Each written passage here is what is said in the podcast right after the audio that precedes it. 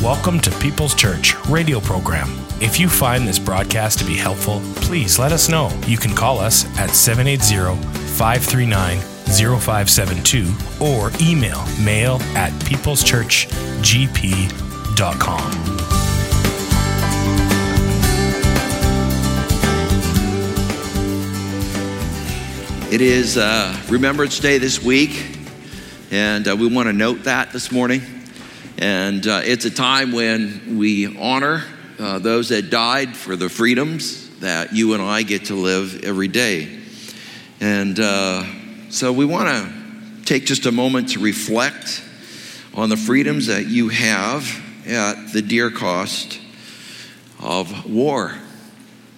And we're going to be tying that directly into what we're going to talk about today, where we're going to rethink our health. And the first subject is mental health.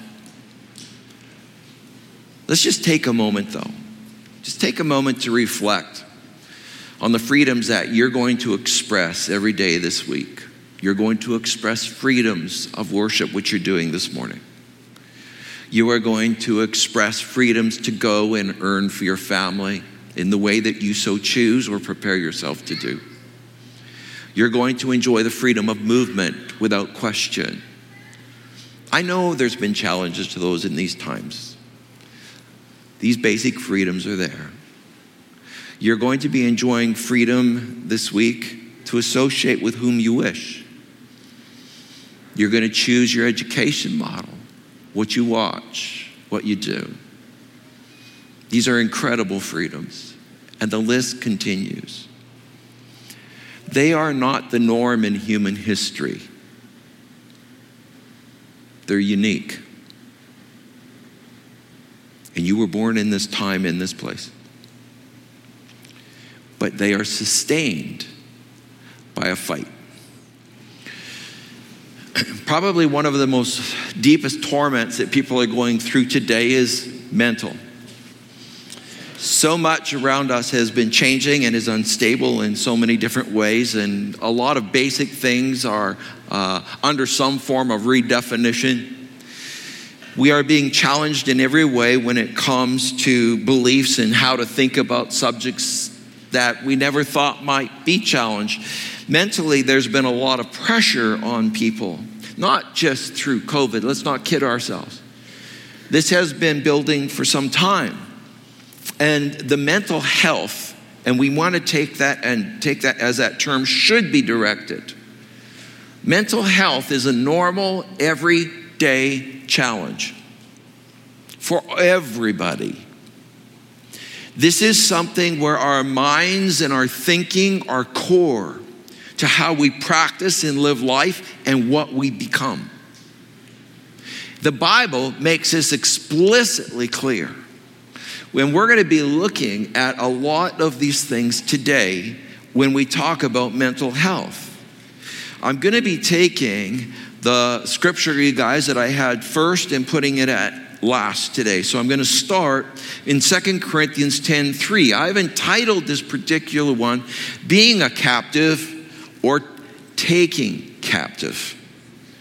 Here's a scripture that Paul wrote about thinking and about how we go about protecting, building, living in good thinking, having good mental health. He said this. For though we live in the world, we do not wage war as the world does. The weapons we fight with are not the weapons of the world. On the contrary, they have divine power to demolish strongholds. We demolish arguments and every pretension that sets itself up against the knowledge of God. And we take captive every thought to make it obedient to Christ and we will be ready to punish any actor of disobedience once your obedience is complete. The one phrase that I want to focus on is the phrase, we take captive every thought. There's too much in here. This, this is an inexhaustible subject. We could literally spend months teaching this subject on any one of the four areas of health we're going to look at. Whether it be mental health this week, emotional health next week, relationship health the following week, or financial health. Each of these, we can only go at some of the main core truths, and we'll flesh it out on Wednesday night and dive a little bit deeper and have some obviously long, some good times of discussion on that night. Right now, there is a violent battle, the Bible tells us, right in the scriptures we just read, going on in your life and around your life 24 hours a day. It doesn't take a rest at night. In 1965, Donald Grey Barnhouse wrote a book called, it's called The Invisible War. It is the battle for your mind. It is a vicious battle. It is intense, it is unrelenting, and it is unfair because Satan never plays fair. This is a, a, an extremely deep, challenging battle that is continuous. The reason why it is so intense is because your greatest asset is your mind. The Bible identifies it as so. The mind is the source of your thinking. Your thinking is absolutely incredibly core to every action, every inaction, every plan, every strategy, every change, or every way in which you stay the same. Your mind. The face of mental health has often been depicted as requiring drugs there are those that actually have a physical part of the brain in its chemistry that needs that kind of thing. But most of the time, we don't recognize mental health as something far more of a war and a battle that every human being fights for. You're fighting for right thinking. right thinking could be interpreted righteous thinking. Let me read that scripture again for you. And let me read it this way Though we live in the world, we do not wage war as the world does. In other words, we don't fight with armor. We don't fight with politics. We don't fight with money. We don't fight with all the humanistic ways. It says the weapons we fight with are not the weapons of the world. On the contrary, they have divine power to demolish strongholds. We demolish arguments and every pretension that sets itself up against the knowledge of God. And we take captive every thought to make it obedient to Christ. The Bible says that our job in this battle is to demolish strongholds. You know what a stronghold is? It's a mental block, it's a thinking block, it is a mental battle here. It's talking about pretensions and arguments set itself up against the knowledge of God. This is a battle of the mind. It is a mental battle. It says we tear down, we demolish these strongholds. Now, strongholds can be one of two things it can be a worldview. Uh, such as materialism, hedonism, Darwinism, secularism, relativism, communism, atheism, all kinds of different isms are mental strongholds that people will set up against the knowledge of God. The stronghold can also be attitude or personal attitudes. It can be worry. Worry can be a stronghold. Seeking the approval of other people can be a stronghold. Anything you idolize, that you make an idol in your life, can be a stronghold. Fear can be a stronghold. Guilt, resentments, insecurity. All of these things can be strongholds in your mind, right here your greatest asset. And the Bible says that we are to tear them down. It says we take captive every thought to make it obedient to Christ. Taking captive every thought. That means to control every thought, to conquer every thought, it means to bring it into submission we take it and captive. We make it submit to Christ. The question I want to look at today is how do you do that? How do you accomplish that? Have you ever noticed that your mind doesn't always mind?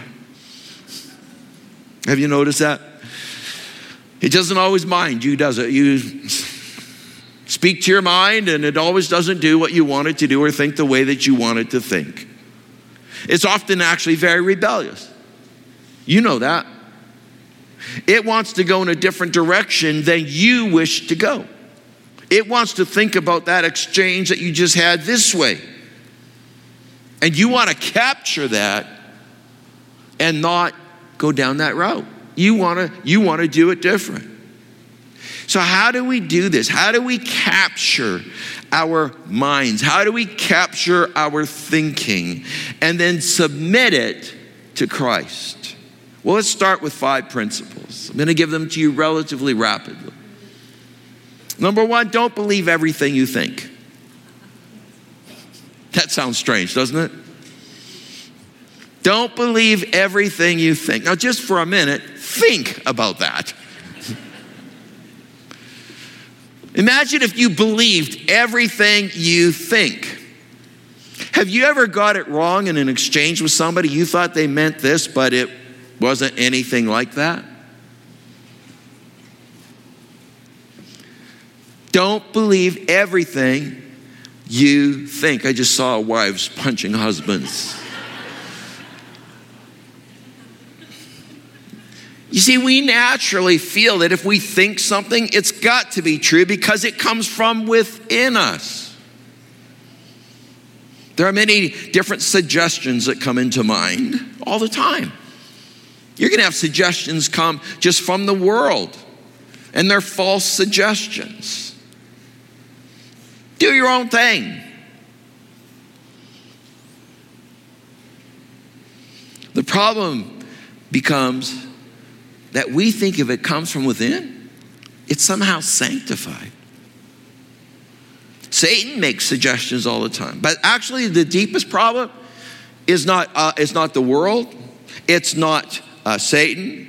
Your problem is a whole lot deeper than that. The problem of your members, your depth, who you are. You are your greatest enemy in thinking accurately. Satan's second on that list. You're first.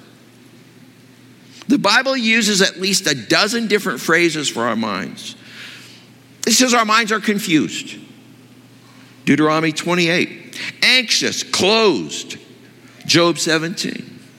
They're evil, restless, Ecclesiastes 2. They're rash, they're deluded. The Bible talks about the troubled mind, the depraved mind, the sinful mind, the dull mind, the blinded mind, the corrupt mind. He's saying this is what your mind is within you in your natural state. Here's the natural state that your mind will function out of is these things. The Bible says that our minds are broken by sin. What does that mean? Well, it means that's why we can't trust it. What we even think ourselves, we can't trust it. Jeremiah 17 9 says, The human heart is the most deceitful of all things and desperately wicked. Who really knows how bad it is? What does that verse mean? It just means we have an amazing ability to lie to ourselves.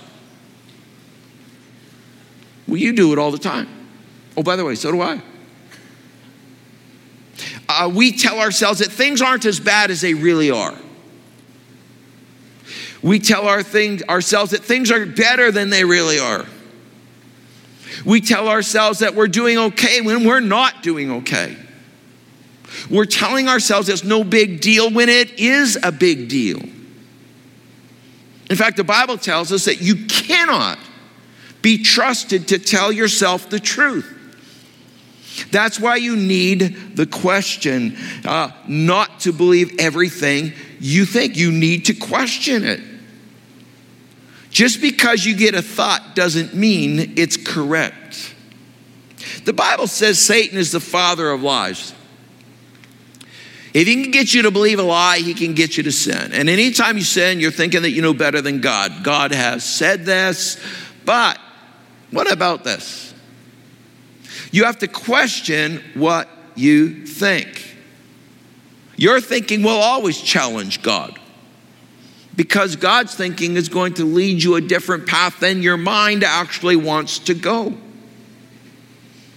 1 John 1 8 says, If we say we have no sin, we deceive ourselves and the truth is not in us.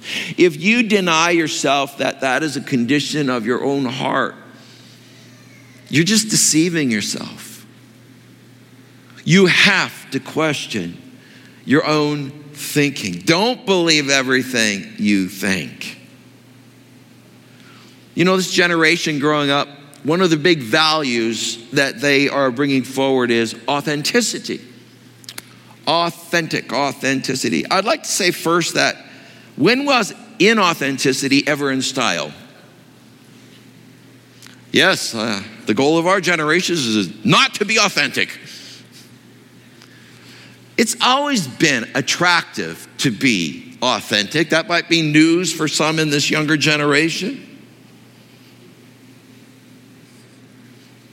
In fact, a lot of guys who are probably promoting their authenticity don't, don't realize actually what it is.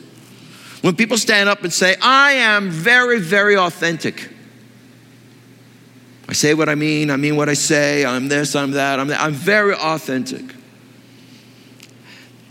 You know what really is authentic?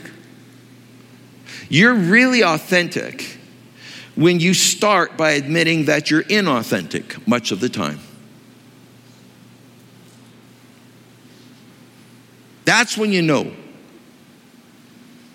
I am being authentic because I'm admitting I am inauthentic often.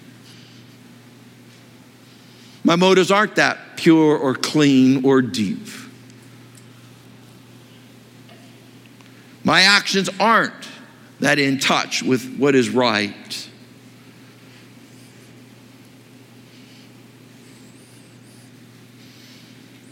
Here's some reasons, let me give them to you, why you, you can't believe what you tell yourself all the time. You have blind spots. You know what I mean by that? There are things about you others see, by the way, that you don't see. They're aware of some things about you that you aren't aware of. You also make snap judgments. You don't put it through uh, really the kind of, of critical think that's necessary. You have a background bias in your life. That's why you have files on different types of people. We also jump to conclusions. We don't get enough info and we jump to a conclusion. We also we only see what we want to see. Just a little bit of biology for you. The optic nerve is the one nerve the only nerve that goes directly to your brain. That when you're looking at something, studies have shown that there are actually more impulses coming from your brain forward than from your eye backwards when you are seeing. What does that mean? It means your brain is telling you what you see. It's already preconditioned you. That's why you can put four people at an accident scene and each of them will see something different. You have more signals coming from your brain to your eyes and going back from your eye to your brain, and it's already been defined. And with preconditioning, you already are concluding what you're seeing. Second thing that we need to do is not just don't believe everything you think. But guard your mind from trash. This is a more obvious one that you would have expected on a subject like this. This is the kind of thing that you recognize that your mind is an incredibly, can we say, powerful tool. But what you put into it, gonna own that tool. It's gonna use that tool for its own ends. So the mind then becomes captive to the wrong things. See, your mind and thinking will be captive to something, or you will capture your thinking, like Paul is talking about. And in that capturing process, you will submit it to Christ. Proverbs 15 14 says, A wise person is hungry for truth, while the fool feeds on trash. I don't know about you, but I take trash out, out of the house, away from the house.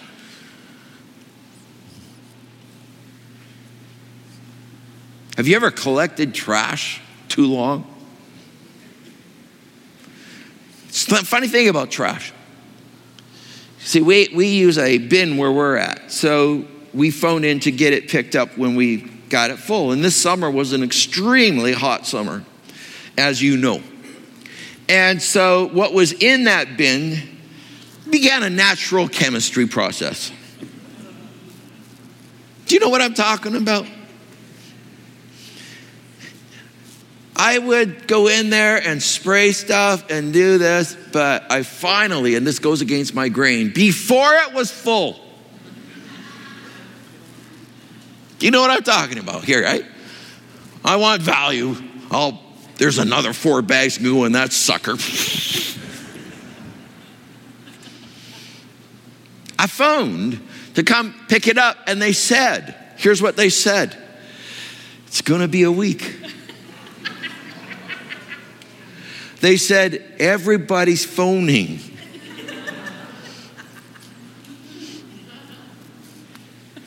so some of you ruined my. You want to know the worst thing about this thing? We have it on the west side, and where does the prevailing winds come from in Grand Prairie? For a week, I'm smelling my trash. This is not a great way to live. In your mind, if it's filled with stuff like that, that stuff has its natural process. And it's going to bring you some uh, unbelievable, smelly things into your life. Philippians 4 6 through 8, listen to it. And it gives us two ways to guard your mind. Here's two ways to guard your mind. It says, Don't worry about anything. Instead, pray about everything. Tell God what you need and thank Him for all He has done. Then you will experience God's peace, which exceeds anything we can understand. His peace will guard your hearts and minds as you live in Christ Jesus. Do you know how you get peace that passes understanding? When you give up trying to understand why God does what He does and you just trust Him. With every ache and pain and every place in your life where the big gaps can't be filled by your logic or understanding, and you can't fill in all of the blanks on the answer sheet, where the questions remain with all kinds of blanks to yet be filled in, when you are in that kind of a situation, where are you going to get peace from? Because I don't have all of the answers. No, you do not. And the moment that you recognize that, accept that, and when you give up trying to understand why God does what He does, give up trying to figure out why God does what He does. And peace will come. Because then the person can show up in your life. Then the Spirit can make the presence of Jesus very evident and strong in your life. Your peace lacks because you need the blanks filled. No, you don't. You won't get peace that way. The second way that we do this, he says, then finishes off the scripture fix your thoughts on what is true and honorable and right and pure and lovely and admirable. Think about things that are excellent and worthy of praise. Man, that whole couple sentences is absolutely focused on the word thoughts and think about these things. And he's telling us this is what you do. So, in behind what he's saying is the premise that you can focus, you can choose your focus. You think the way you want. If you're going through a rough time with somebody or somebody has slighted you, you can think about that the wrong way. Your mind will always go there first. But this tells us that you have the ability instead to fix or focus your, your thoughts on something that rather that would be true, honorable, right, pure, lovely, and admirable, excellent, and worthy of praise. What you focus on is absolutely critical. Then he says, fix your thoughts on these things. So, how do you do that? Here's one of the keys to overcoming temptation and getting out of bad ruts of thinking is this one thing. One of the keys to overcoming temptation, don't resist it, replace it. Don't resist it, replace it. When you resist something, you actually are focusing on it. When you say, I'm not going to think this way, I'm not going to think this way, I'm not going to, what are you doing? You know, every time you hit the nail, it goes deeper. Focusing on what you don't want to do in a resistance model is a losing proposition. You replace it Whatever gets your focus, it gets you. It gets you. You know this. That the focus is the lens that opens up the next actions.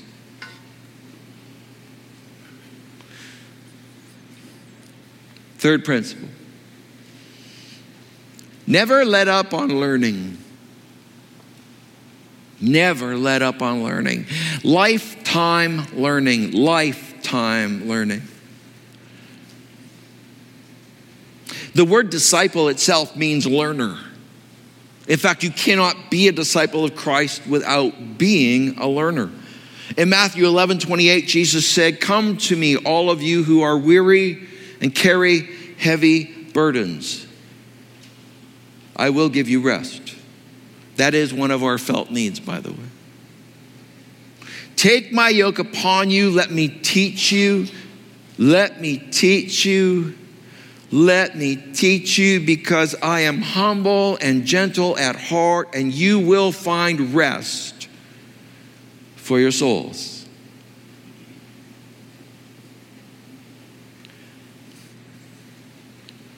More or less, he's saying, there's a lot of learning as my disciple I want you to go through in life, and it's going to be lifetime. But if you keep coming to me and you keep learning, then what's going to happen is that your rest is going to be more complete because we get to yoke up. We get in the same yoke. We are two pulling in the same direction. And I am with you in that yoke because you are actually letting me teach you and you are committed to being a learner.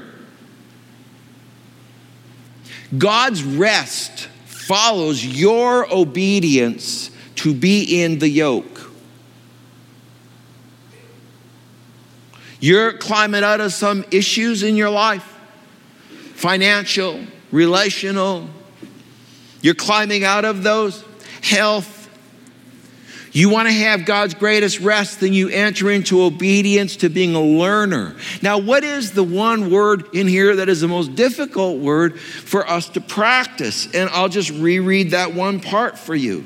And so uh, when he says this, he says, Come to me. What do you do with the burdens that certainly weigh you down day after day or week after week? Where do you go? Where do you, maybe I should put it this way where do you hide? Where do you run to? He says, You come to me. The key commodity in being a great student, in being a great learner as a disciple, there's really just one key commodity. It's not how you score on an intelligence quiz. It's not that your life is all perfect. No, no. Here, if you want to be a great learner, here's the one commodity you bring. You want to be a great disciple. This is the one commodity you bring. You humble yourself. Teach me. By saying, teach me, you're saying, I don't know it. I want to be a great learner. That means it's going to require humbleness on my part.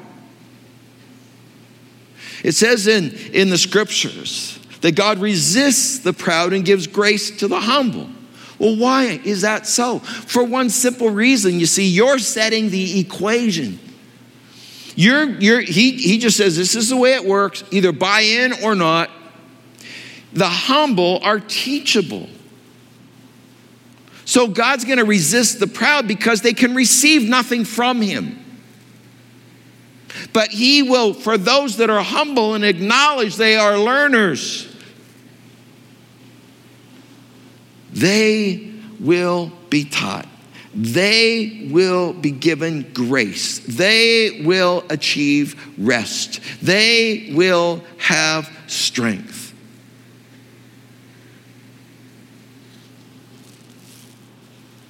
Be a lifetime learner. Humbleness is the key.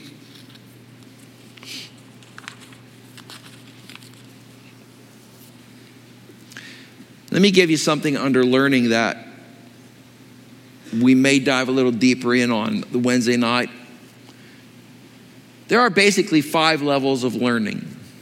Let's say you buy in. You say, Yeah, I humble myself. I need to learn. I, I need to learn how to be a great dad, husband, wife, mother. Uh, I need to be a, a better boss. I, I, need to be a better friend. Uh, I, need, I need to upgrade, obviously, when it comes to my stewardship before God of my, my time, my energy, and how I serve Him, and all of that, and money, and etc. There are five then levels of learning you must go through. And that's why it's a lifetime learning. That's why it's for your life. The first two just have to do with knowing, getting the knowledge. The second two have to do with being, the actual adjustment that takes place. And then the last one has to do with the doing. And the first is just simply the knowledge level. Knowledge. Hosea 4 6 says, My people are destroyed for lack of knowledge. Jesus spoke to the Pharisees one time, and he said, Your problem is you don't know Scripture or know the power of God. Now, you got to understand how earth shaking that statement was. He's talking to the most learned religious uh, men of the day. And he's saying to them, and these guys memorized the first five books of the Bible, the Pentateuch. They would memorize this word for word. And he says to them, Your problem is you don't know Scripture or know the power of God. What he's talking about, he's saying, Look, you're being destroyed for lack of knowledge. They had some form of knowing, but it wasn't a knowledge based on humility or humbleness. The next level of learning is perspective. The Bible calls perspective wisdom. Wisdom is seeing life from God's viewpoint. I know about you, but I always have to fight for that viewpoint. It never comes to me very naturally. I got to work for it. Like I, I got to grab my head, grab my thoughts, I got to use that same humbleness and that I'm not going to trust my own thinking on this, but I'm going to look for God's wisdom on this. I don't want to just have the knowledge, I need the wisdom. Now, the wisdom is simply seeing life from God's viewpoint. In Isaiah 55, 8, it says, God says, I don't think the way you think. Surprise. Okay, take your situation, the hottest, the hottest uh, place on your stove of life right now. Just, just grab it. Where is it? God is saying to you, you know about that? I'm not thinking about that the way you're thinking.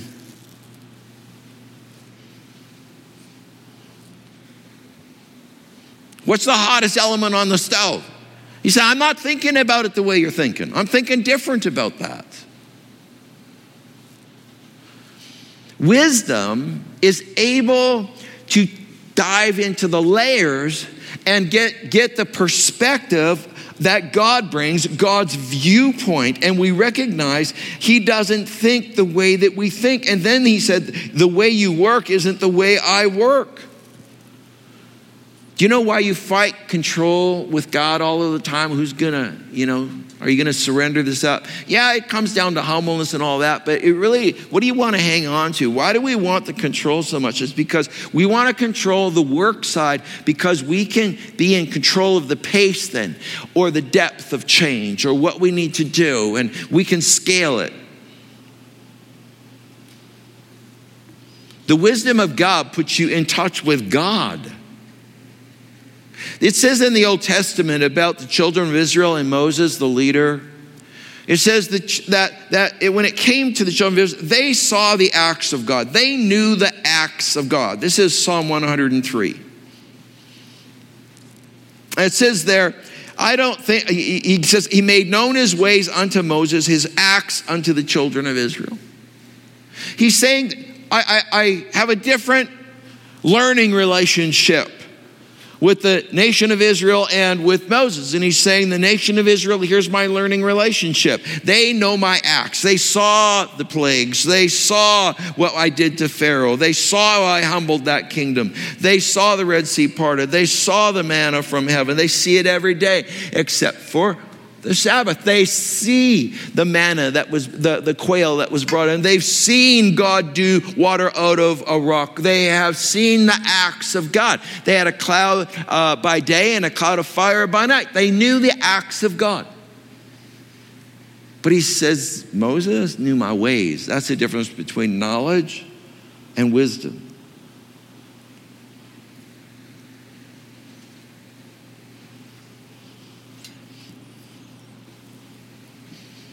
The third is conviction. You get knowledge of the word, and then you get perspective on why God does what he does, and what is God's perspective on temptation, what is God's perspective on evil, what is God's perspective on my past, my present, my future, what is God's perspective on sin, what is God's perspective on Satan. Once you start getting perspective, you start developing what we call convictions. What is a conviction? It's not an opinion. An opinion is what I'll argue with you about. That's an opinion. Let's have an argument. A conviction is something I have no backup on. I don't have a step back I can take. It's a conviction. It has become in my life, obviously, by the knowledge and the wisdom of God. This is how my life is going to function in this area of life. This is what it's, it's going to look like in my money, my time, my energy. Here's what it's going to look like. Uh, it's going to look like this in my roles of life. It's going to look like this in how I steward everything about my life. I don't have a step back point to say, okay, let's negotiate on this when you negotiate the things that God says are non negotiable. You are not a person of conviction, and your learning and your discipling is off.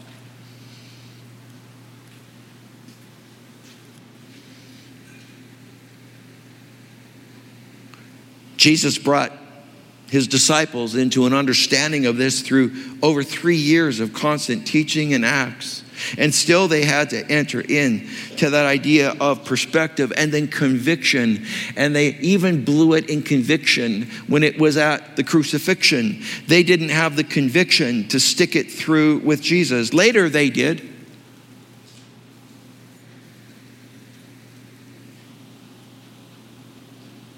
Jesus had the deepest convictions of all. If you want to know how much Jesus loves you, look at the cross. Look at him becoming flesh, God coming to us. The Bible talks about being settled in your own mind. That means you've got godly convictions. In 1 Corinthians 7, it talks about that. Be settled in your own mind. That means you've got godly convictions. It's settled. I have no backup point. I don't negotiate on my convictions. These are the things I actually would die for.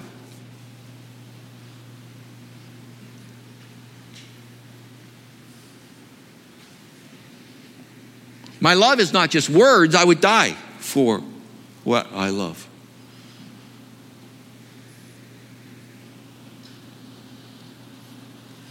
Job said this, and you know Job's story. He's famous for the amazing trial that God allowed in his life that took everything from him that could be taken from a human being, left him in dust and ashes with no support, and in fact, even turned the relationships around him in an attack mode towards his position.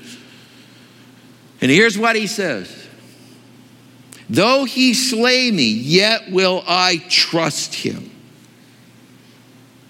Do you know what he's saying? I don't have to understand it. I'm going to trust God no matter what. In conviction, you want to get that heart of God.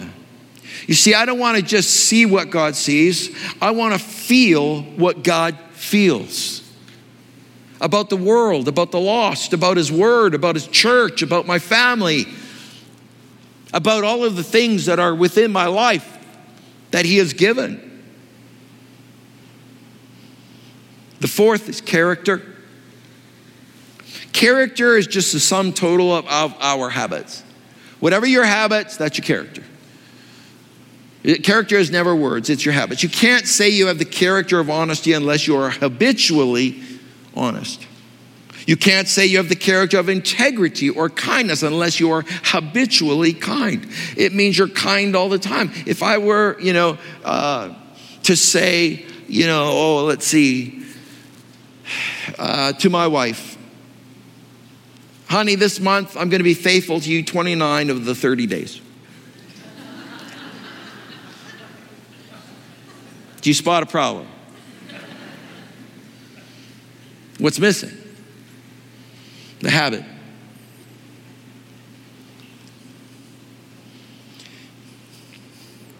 You can't say you have these things unless you actually have them in this kind of practice. How do you develop character then? By developing the habits of love and joy. You, you, guys know the nine fruits of the Spirit found in the book of Galatians? In the book of Galatians is the nine fruits of the Spirit. He says this way, and this is out of the message, I just liked it so much. It is obvious what kind of life develops out of trying to get your own way all the time. Just before this, he's talking about the self centered life. And he says to us, it is obvious what kind of life develops out of trying to get your own way all the time. Repetitive, loveless, cheap sex. A stinking accumulation of mental and emotional garbage. We already illustrated that one. Frenzied and joyless grabs for happiness trinket gods, magic show religion, paranoid loneliness, cutthroat competition, all consuming yet never satisfy wants, a brutal temper and an impotence to love or be loved, divided homes and divided lives, small minded and lopsided pursuits, the vicious habit of depersonalizing everyone into a rival. Uncontrolled and uncontrollable addictions, ugly parodies of community. I could go on. I don't know about you, but I'm glad he didn't. That was enough to get me the point.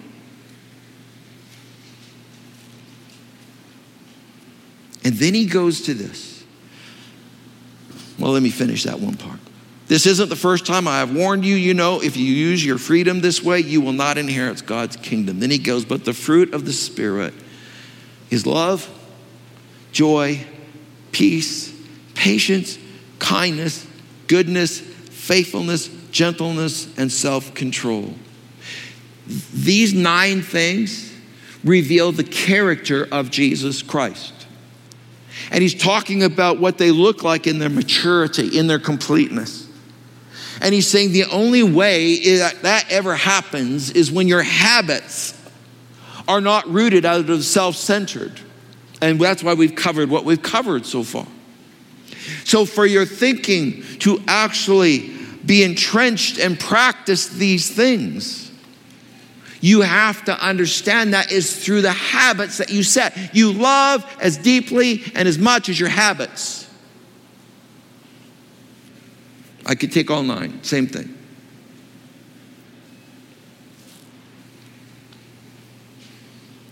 character. So, all of us as Christians, when Christ has come into our life, you're just beginning learning. And you need to actually focus then on those things becoming convictions. Once they're convictions, you're moving into character where you are working your habits and saying, you know what, my habits, there are some that need to go, and there's some that are, they need to be reinforced, and there's some new ones that I need to pick up. And I can't do it all at once, but I'm going to start here and work on this or drop this, but I'm not going to work the resistance model. I, I can't work that. I have to work the replacement model. So, what's the good habit that's opposite the bad habit? Now you work the good habit. And by doing that and turning it into something that is strong in your life, you are now developing Christ's character. And that shows up in your roles, it shows up in the way you practice. And then behind all of those things is your thinking is actually really changing. Quite amazing. Lastly, of skills.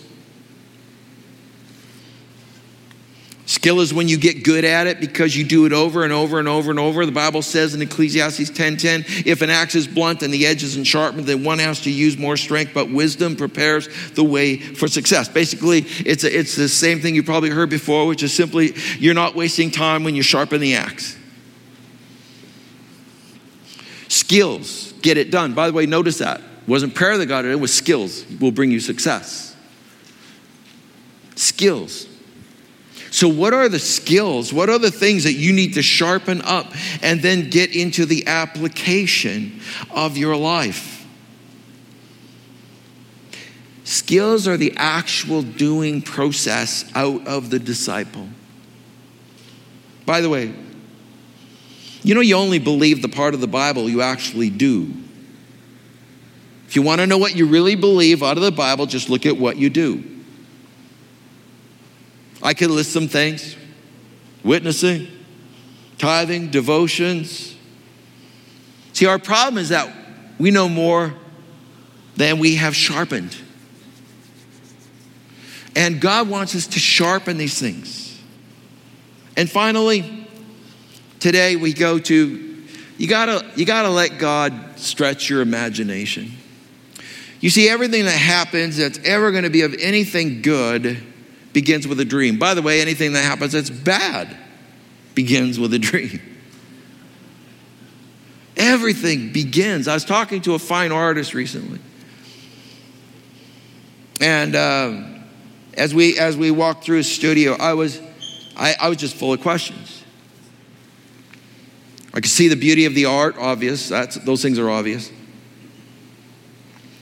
But I asked him a question about, like, is it like this for you?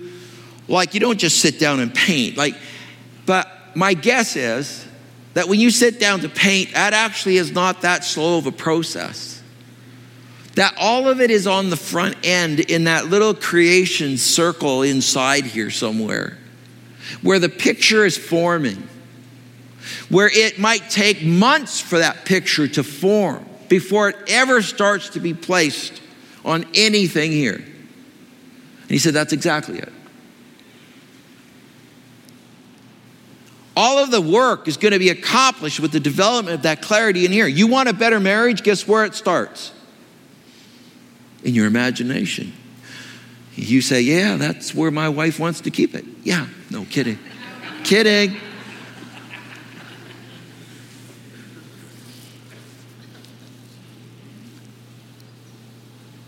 It will begin there because if you can't see any pictures, you can't see any future. Does that make sense to you? You got to have the picture. You got to see the picture. How are you going to have that business you wish? You got to have a picture. How are you going to build that kind of service for God uh, unless you do that? How are you going to accomplish anything in life unless it begins somewhere in a dream, in your imagination? Proverbs 29 18 says, Where there is no vision, the people perish. That means, you know what that means, the word perish? It means they're out of control. When you don't have an overarching vision for your life, Life is out of control. So, what's your dream for the next 10 years, folks? Take your key areas. Just, just take a few key areas of your life. What's your dream? And if you say, oh, never really thought about it, then it's time to. We can only do the impossible if you see the invisible.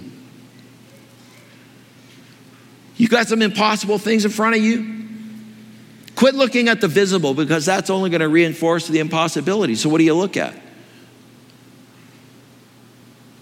You look at the invisible.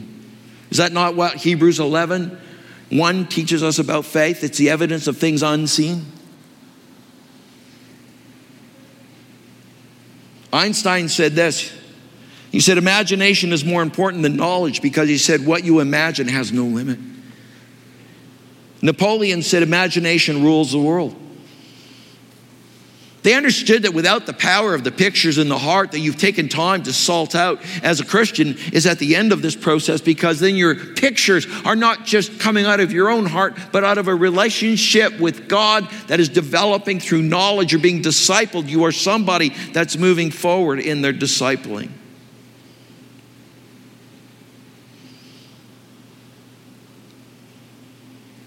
I want to encourage you to dream great dreams for God. Be a Christian disciple in your homes, in your businesses. We need entrepreneurs we need entrepreneurs economically. We need entrepreneurs when it comes to the, the social works and fabrics of our society. We need entrepreneurs that are grabbing things because they got the picture from God, you see, and they know it, and they're willing to pay the price and walk it out and be discipled even through that. They're willing to dream great dreams for God. Why do we do this? Because we must outthink, outdream, outsmart the world. And why do we do this? For the glory of God. We don't do it for our benefit. We do it for the glory of God. You build great things in your life, and you believe for great things in your life, and you keep the pictures that take you forward in faith in those things because you know in the end God will get the glory. Mental health. Why does the enemy want your mind so much? Very simple. If you can captivate your mind, you're going nowhere.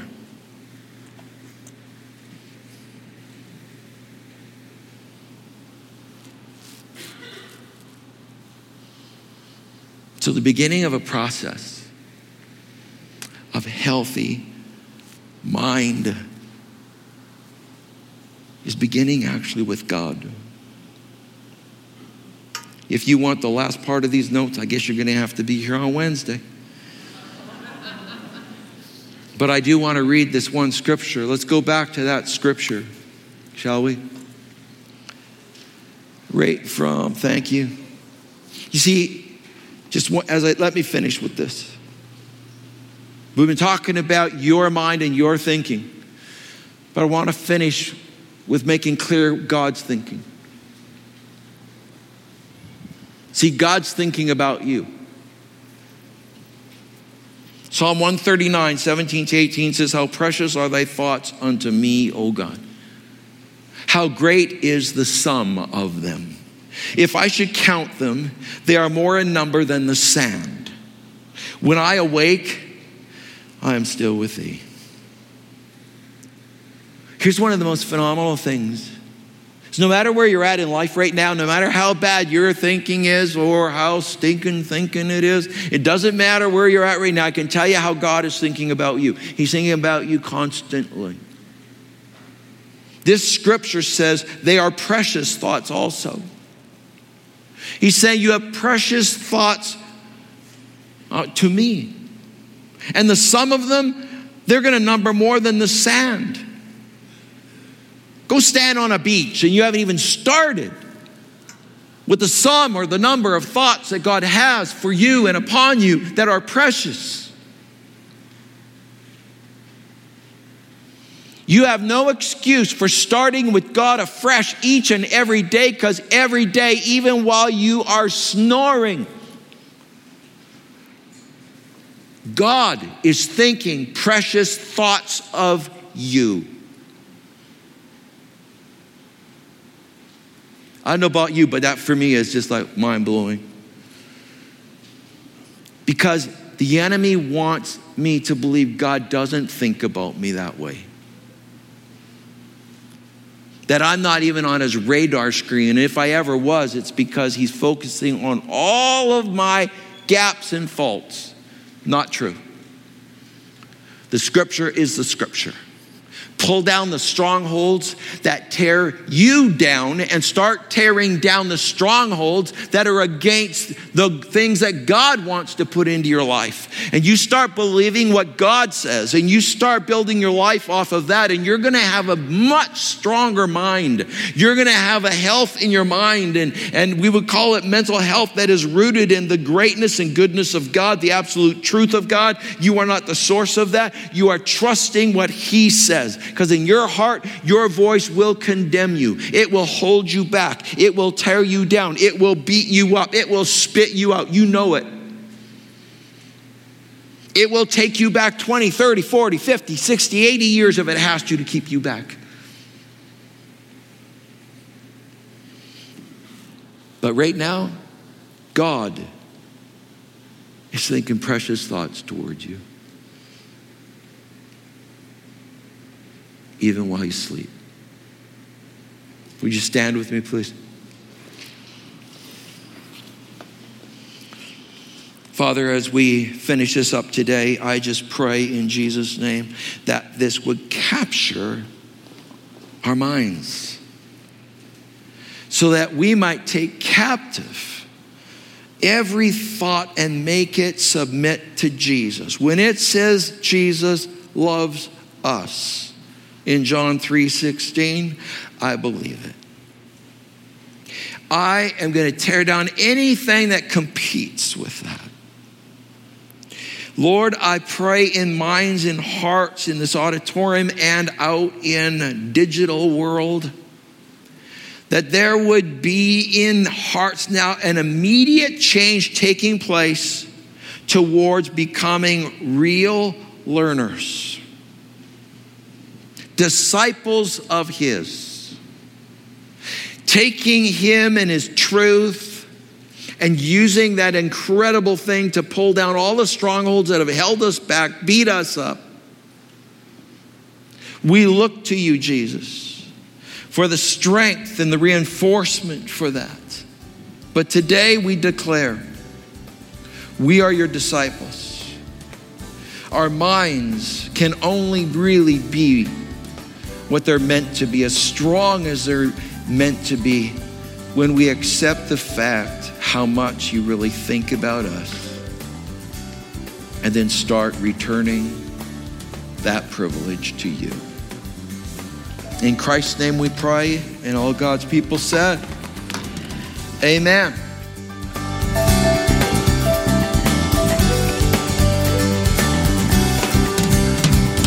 Thank you for listening to our program. If you find this broadcast to be helpful, please let us know. You can call us at 780 539 0572 or email mail at peopleschurchgp.com.